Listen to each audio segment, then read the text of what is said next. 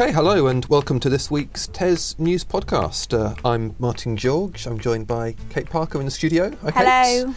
And John Roberts uh, remotely from up in Yorkshire. Hi, John. Hello there. Hi. So it's quite a serious podcast this week. Um, we'll be talking to John about a, a major commission that's been looking at the school accountability system, and talking to Kate about a pretty horrific story, actually. Um, two mums whose primary school children were raped, and their concerns about how what followed from that. Um, John, if we start with you first, um, let's have a chat about this. So, big commission from the National Association of Head Teachers, I think, and they've been trying to look at this broad area of how are schools in England held to account, what works, what doesn't, what should change. Do you want to talk us through, like, like what's the the overall picture you got from that uh, that commission? Yeah, so as you say, they, they kind of tried to do a big piece of work looking at school accountability overall. I think you can probably boil that down to three things: Ofsted inspection, performance measures and league tables. Um, and it's it tries to be a constructive report. It's definitely a, the profession trying to kind of have its say on what the way forward is. But the, the actual conclusions are pretty damning, and the overall way we've sort of reported it is that they're saying that this accountability system that we have in England does more harm than good. So Ofsted and the work it creates and the fear it creates and the consequences of reports and league tables and, and performance targets are basically having a negative impact overall. And the way they kind of describe it in the report is that they say for a system to work well, you need good people in the right places doing the right things. And what we have now fails on all three fronts, in as much as it's driving teachers out of the profession, either as a direct consequence of a, a negative Ofsted or, or, you know, going below floor targets, or, or people are leaving because of workload. And then it also raises the fear that because the system is so data-driven, it, there's nothing to incentivise people to work in the most challenging schools. So becoming ahead in an area where you're going to find it harder to hold on to good and harder to get to, to floor targets is just a very, very big risk for a, a school leader. Um, so they're saying that the system needs to not discourage people from need, sort of working where they're most needed. And it also talks a little bit about um, how the system incentivises selfish behaviours from schools, basically schools making decisions that are in their the interest of their data but not necessarily their pupils. Now, I think a lot of this will sound familiar to, to heads and teachers. It's It's been a kind of the direction of the debate for, for years now. But I think the commission and the way it's written, it's quite a constructive report, and it's quite it represents quite a broad spectrum of views. But I think it makes that, that conclusion all the more damning, really. You know, it's not a it's not a political report. It's not something that's pointing the finger at anyone or going after anyone. But it does draw a very kind of stark conclusion that that things that are supposed to be there to ensure the system works are actually having a negative effect. Well, if you talk a bit more about, I know last week Ofsted got it in the neck from the um, Public Accounts Committee. This week, lots of concerns from, uh, about Ofsted from the uh, Commission. Actually, it's worth saying Nick Brook, who I think chaired the Commission, he's a, he used to be a senior figure at Ofsted himself. So again, people who talk from knowledge. Yeah, absolutely. Um, I mean, is Ofsted the main concern here for the, the, the Commission has? I think it's it's one of two. It's it's Ofsted and data, and, and the relationship between the two, really, yeah, and the consequences of all of that. Um, The criticisms of Ofsted are very similar to those in the Public Accounts Committee uh, report, which is basically that at present Ofsted has one or two days to go into a school, and there's big question marks about how, how reliable its judgments are and how much real insight it provides beyond the data. Um, that that's the big question hanging over Ofsted on the back of the P A C report, and the Commission echoes that as well and says that the um, the reports aren't, they're not satisfied that the reports are reliable, and that effectively Ofsted's budget has been cut and it's been asked to do more than it can. And it basically says we need to step back and say how much are we either going to give Ofsted a lot more money, or do we have to be a bit more realistic about what we expect from them?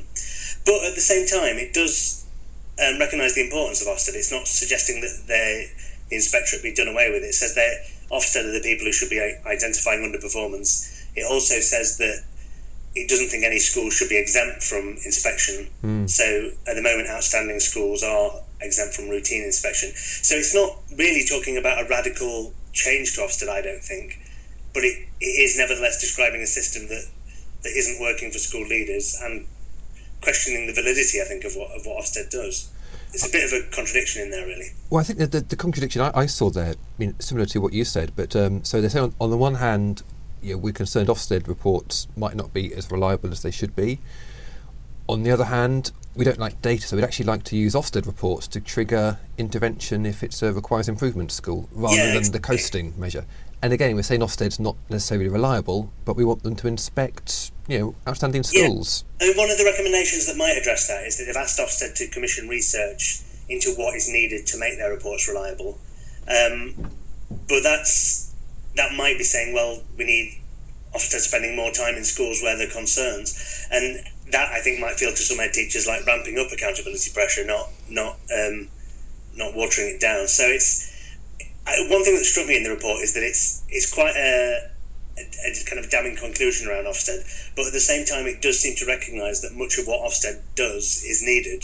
Um, so it'd be interesting to see how, what, what follows this. Another thing they've said about Ofsted is uh, Nick Brook himself has said that they should put their work on the new framework on hold, because that they're they're attempting too radical a change in too short a space of time, and that they'd like Ofsted to kind of take into account the things that the Commission recommends. So again, Ofsted, it'd be interesting to see how Ofsted respond to that and what follows. I mean, there's a bit of a, a pincer movement there, because we know that behind the scenes the D F E have got concerns that this new framework coming in next year could increase workload. Now, yeah, a commission yeah. from one of the unions is saying the same thing. I wonder if you know, that will actually change anything. Yeah, yeah, and yeah, I think what Ofsted would say is that our new framework is trying to address the exact concerns that the N A H T have identified, that the system's too driven by data, that it rewards exam factory schools and this sort of thing, and we want to, we're trying to make it a better recognition of the breadth of a school's curriculum.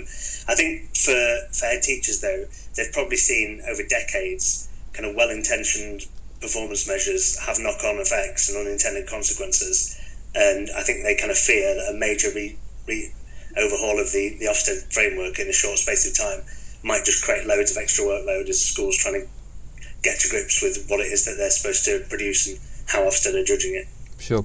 Any sort of straws in the wind or thoughts on, do you think this will actually change anything? Because I know the D F E's already changed accountability or announced changes. Yeah, I, I think it, in a sense, as you say, there is already a change. Damian Hinds at the N A H T conference talked about sort of that he trusted teachers and he wanted to ease the, the accountability burden and simplify the system. So in a way, I think this report has come along at the right time, um, because I think the department, for whatever reason, I know there's some suggestion that they think this is driven by the teacher recruitment and retention crisis, and that the government is basically having to make steps to make being a teacher more sustainable. It's no good having a system that drives improvement if it also drives teachers out. Um, so maybe it's come along at the right time in, in terms of that. Whether there'll be a step change where accountability goes and seen as a wholly supportive thing, I can't ever imagine that. I think I think result politicians will always want to be seen to be on top of driving standards in schools, and I think there's a risk, I think, from a political point of view, if you basically said we trust the profession to get on with it, even though that's what teachers will tell you is needed, I think politically it, you leave yourself open to to the accusation that you've gone soft on standards. Absolutely. And then with all your parents saying they want they want that reassurance that their kids are going to a good school and well, absolutely. That. Yeah, yeah. Excellent. Well, John, thanks so much for that. Lots to, to look out for. Um, Kate, shall we talk about, um, I mean, a, horrific, really. Yeah. Um, so this is two mothers who have got in contact with us because they've had real concerns after their children had some horrific experiences at primary school. And well, would you want to talk us through um, what they've said and, and what their concerns are?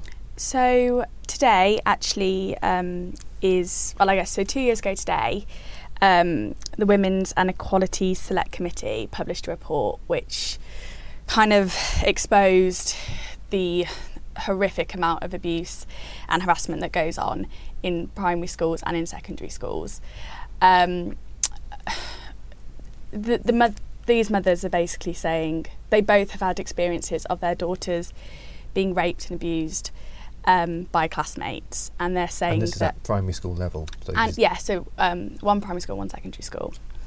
So um, and they're both saying, look, this report was published two years ago, and uh, these horrific things are still ongoing, and they ex- they're obviously completely distraught and um, express their complete despair about the fact that they feel that the D F E and Ofsted aren't doing enough to tackle this horrific violence that is going on. Um, so, I mean, it's it's it's a stark read. It is it's so important. Mm. Um, but they, for example, they cite figures um, from the police which say that one child is raped in a school every single school day in the U K. Um, and in primary schools alone, three sexual assaults are reported to the police every school day.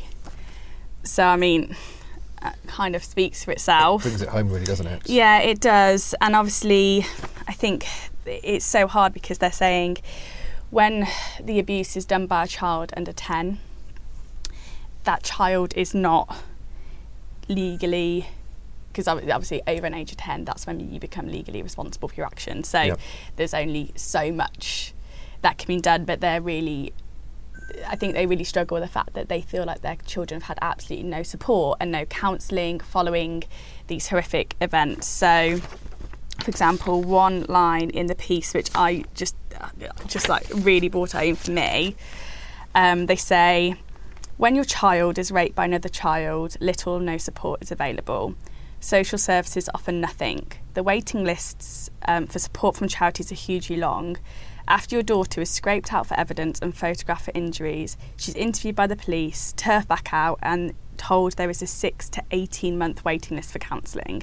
It's a bit like somebody being in a major road traffic accident, being taken to hospital and then being told there's no aftercare. You just have to go home and do the best you can.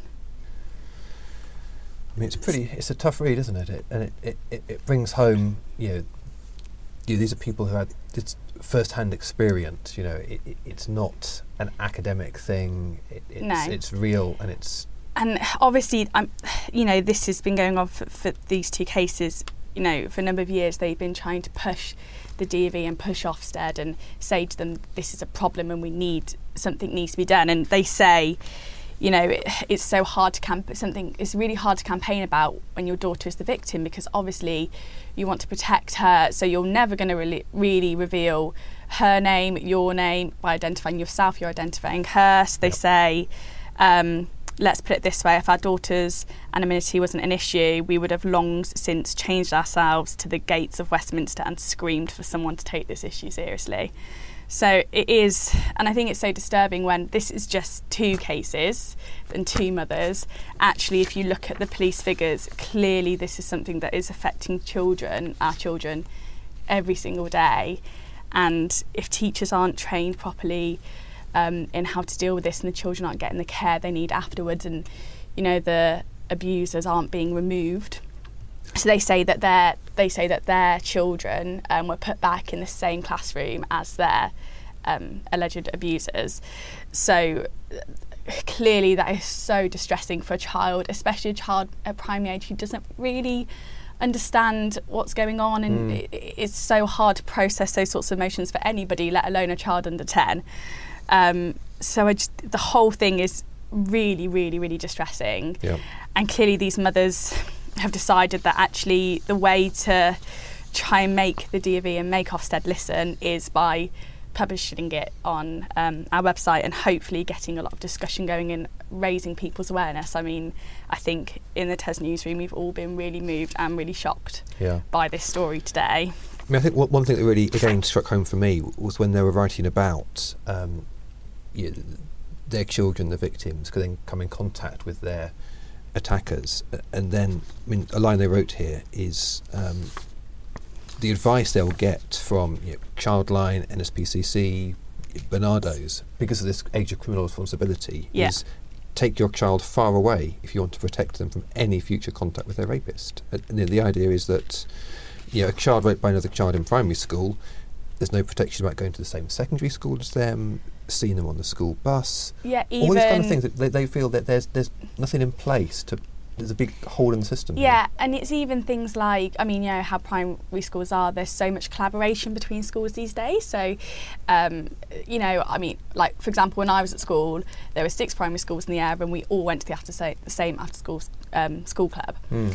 So it's things like that that actually they could come in contact with their alleged abuser, and that that is just so horrific for somebody to, you know, to even have to deal with. And I think, you know, they say, well, why why is it that, you know, they're being put in the same class? Why should you have to take your child away because your child's the victim? If somebody, even a child under ten, you know, if they're acting that way, surely shouldn't they be the ones removed from the situation? Why why do you, your child's already gone through so much, and then mm. you're going to yank them out of school and, and put them somewhere else? Or, you know, it, it just seems like there's just no, there's just no support for them. There's no understanding. It, it, it's just, it just seems like when you, just completely ridiculous. Yeah. How How is this? How is it like this? How has this happened? I just... I mean, what, one thing they, the, the two mums do say is that um, there was some legal action against the D F E over some of these issues, and that seemed to force the D F E to make some changes. And it's a point that um, uh, Nadeem Zahawi, the, the minister responsible, makes yeah. you know, when we when we talk to the D F E about these concerns. Yeah, so um, they gave this comment yesterday. So they say, you know, from September... Um, all schools and colleges must follow guidance. This is the new safeguarding guidance that came as a result of that legal action, yep. um, which includes how to support young victims of peer-on-peer abuse, um, including at primary school level. Also, I'd just like to say the term peer-on-peer abuse, the mums, again, raised the point of, you know, they, they use that sort of language, but actually for them, it's not peer-on-peer abuse, it is rape. So call it rape. Um, I was going to say that there's a bit here where we almost use the term peer-on-peer abuse because it helps shelter people yeah. like us from actually thinking yeah, about what it actually it's is. It's a really hard thing to talk about. It's a really hard thing to even comprehend, I think, for, for all of us, that this could happen. But actually, you need to be frank and honest and say, you know, actually this is rape, so let's, let's call it what it is. Um, but the D V goes on to say... Our, gu- our guidance is clear that schools and colleges is, should separate victims and alleged perpetrators in case cases of allegations of rape. Um, it's also clear that schools and colleges should be prepared to put in long-term support for the victims. The needs of the victims should come first, um, and disruptions to education should be kept to a minimum. So, obviously, you know, they're saying that they're taking all the right steps and things like that, but clearly, in the case of these two mothers... Um, enough has not been done to support their children or to protect their children. Yeah, absolutely. Well, um, John, Kate, thanks very much for taking part. Thank you Thank for listening. You. And um, we'll see you all, uh, see you all again next week.